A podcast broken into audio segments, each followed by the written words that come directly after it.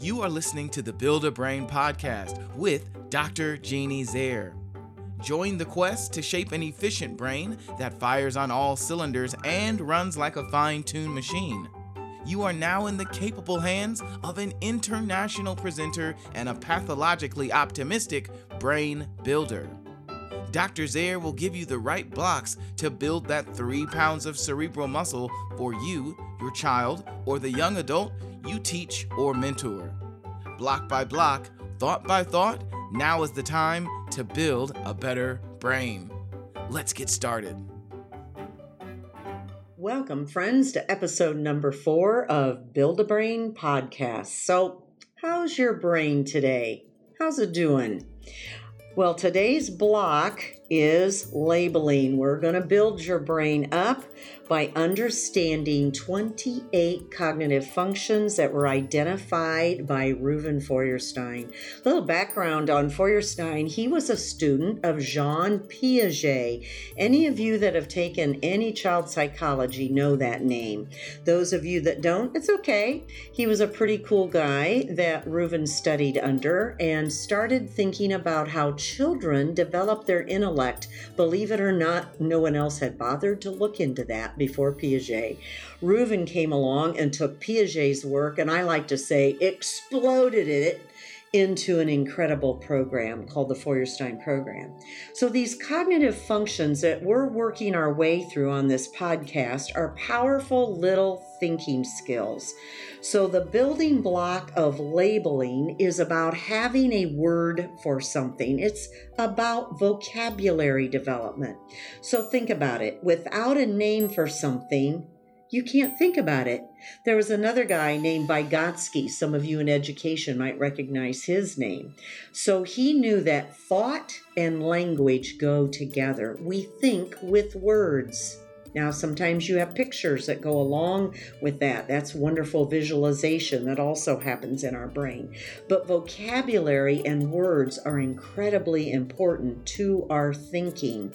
Remember, without a name for something, we can't really think about it. So, if you had never seen a hippopotamus, either at a zoo or in a picture book, the word hippopotamus wouldn't mean anything to you.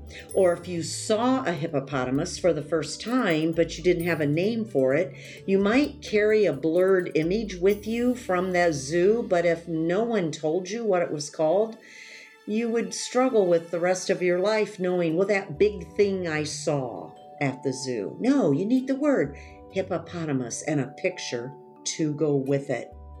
So, this language development piece is probably one of the most critical pieces that we have for those building blocks in our brain. Want to share that there's a special place in your brain that language is developed. It's in your left temporal lobe. So, if you want to put your hand over your left ear and go right up above your ear, right up in there, there's a place called the temporal lobe or the left temporal lobe. And there's two very special places the Broca's area and the Wernicke's area. One of those receives language and comprehends what are those words you're saying, Jeannie? And the other one decides what words we're going to speak. So these are very important places in the brain that were identified many, many years ago. So think about it. This is so important that the brain has a very special place dedicated to comprehending words and speaking words. So now, no matter what age you are, you can keep growing your vocabulary. Try to learn two or three new words every day. So that means we need to read a lot and talk a lot. By the time children enter first grade, they should probably have a vocabulary of get this 10 to 20,000 words. Hmm. So, to develop this extensive language bank requires that they hear a lot of words at home or with grandma and grandpa or at school. And so it's important for parents to actually talk a lot about lots of topics. And what they've discovered is TV does not build that vocabulary. It's in that back and forth conversation with other people or being read to many, many different kinds of books. maybe listening to podcasts, and there's wonderful children's podcasts out there. So, building that auditory listening um, is just really cool. I know here's uh, something I'm going to get on my soapbox, so de- uh, deal with me if you're a parent, okay? Just bear with me for a few minutes. We hear our kids start learning how to read when they're first grade, second grade, and we go, oh, she needs to practice reading now, and we stop reading to them at night. No, no, no, no. Parents, keep reading to your children. Let's say you've got a third grader and a fourth grader. Then you need to be choosing fifth or sixth grade level books fiction, narrative, nonfiction, doesn't matter. And they need to not be picture books, okay? So they're just narrative. And you're reading to them from these, what we call chapter books. And your kids are listening to you read words that I guarantee you're not going to use over the supper table. because we tend to just kind of be stuck in, you know, low level vocabulary words when we're chatting. But when we read fiction, we're probably going to be introducing our kids. And if you run into a big word, um, let's say it's the word anticipate, and you read that word in a story, you can stop and go, huh, you ever heard that word before? So you can stop once in a while and talk about big words and what they mean, or just keep reading, and your your kids will get to pick those words up as you read them.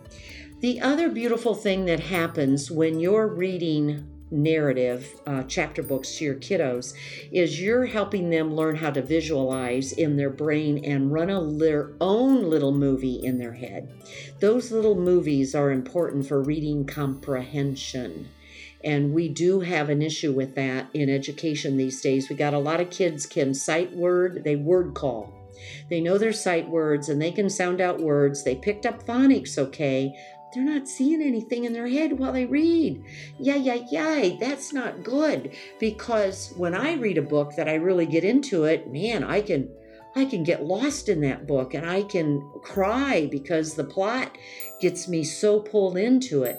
That's because I'm visualizing what I'm reading. Well, you want your kiddos to visualize while they're reading. It's going to help them when they hit those really tough subjects in high school and college that they need to see pictures in their head. So you start at a young age by reading chapter books and don't stop. They can still be in fifth and sixth grade, and as a family, you could still be providing that kind of vocabulary reading.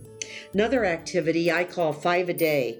Not only should we eat five servings of vegetables each day, but children between the ages, particularly of two to six, should learn five new words a day. Just keep this going throughout the elementary years and ask your third grader, for instance, hey, what new words did you learn at school today? If they get used to you asking that question, they may then take an interest in bringing some words home from their textbook and wanting to tell you about their new words that they learned. Keep track of them at home. I want to tell you a story. I met a, a, mom and a dad that had a little boy, and they told me he was four years old and he was in a wagon and he was a quiet little kid. He'd pull a blanket over his head, and and it was a sensory fair that MindCap had a, a table at, and they told me he was autistic, and I said, "Oh, is is he talking?" No, he doesn't talk. And I, I looked right at the mom and I said, Not yet. And know that now in the world of language, that we're starting to talk about this is a child who is non speaking. The word verbal just means understanding words. So I asked them, Does he understand when you talk to him? Yeah, he does. I said, Well, then he is verbal, but he's not speaking yet. There's a difference. Remember the Broca's area and the Wernicke's area. A one year old baby can understand 50 words, but usually only speaks two. And we're like that the rest of our life. We understand far more words than we speak. Because you'll read something and you'll go, Well, I kind of know what that means, but if somebody asked you to give a dictionary definition, eh, you probably couldn't, but yet you have an idea what it means. So our children are like that too. So let's maybe talk about children being non speaking, not necessarily being non verbal, because they may actually understand a lot. All right, let's talk about older kids that are we're work, wondering about our kids ready for college. All right, so if you've got a kiddo who is getting ready for college, uh, there are some great apps for your phone for um, SAT vocabulary. Now, some colleges are dropping the SAT assessment, so this may become a thing of the past. But whether they're taking SAT or ACT or they're not taking any tests, they still need to grow their vocabulary. And what we have noticed is there's a big jump from high school textbooks to university textbooks. So you want to keep your high school kid building their vocabulary to get ready for college. Do you remember there was something called a dictionary when we were kids? It was that book, real thick, and you'd look up words. All right. So I highly recommend that families keep dictionaries at home. I know you might have to really scramble to find one. Maybe Goodwill has them. I don't know. Um, I think you can still buy them at Amazon. But for younger kiddos or kids that um, are learning English as a second language or the, those non speaking children, have good picture dictionaries in the home. A picture dictionary is a fabulous resource for children that need to develop language. So, highly recommend that you have that. All right, you know, we finish up with questions. Questions for mediating this block called labels. Okay. So, what's the best name for that? That's a question we love to use with really young children. Is it a cup? Is it a glass? Or is it a mug? So, what is the best name? So, use that question. Or, what is another name for that thing? What is another name for that thing? Or you can ask the question, What else do you see? if you're looking at a book with a child. What else do you see? Just to get them to see how many labels can they pull up. All right, well, I hope your brain feels a little bit better after learning about labels. And remember, we can build our brain dendrite by dendrite, block by block, thought by thought. We'll see you again on another episode of Build a Brain. Thanks for listening to the Build a Brain podcast. If you're wanting more information on how to build a brain, please visit the website for the MindCap Center in Fort Wayne, Indiana at www.mindcap.org. That's www.mindcap.org. Children and adults from across the United States and Canada have found the cognitive help they needed at the MindCap Center. Their specialized team is trained in all levels of the Feuerstein program and can literally help you or your child build a new brain. We'll see you next time.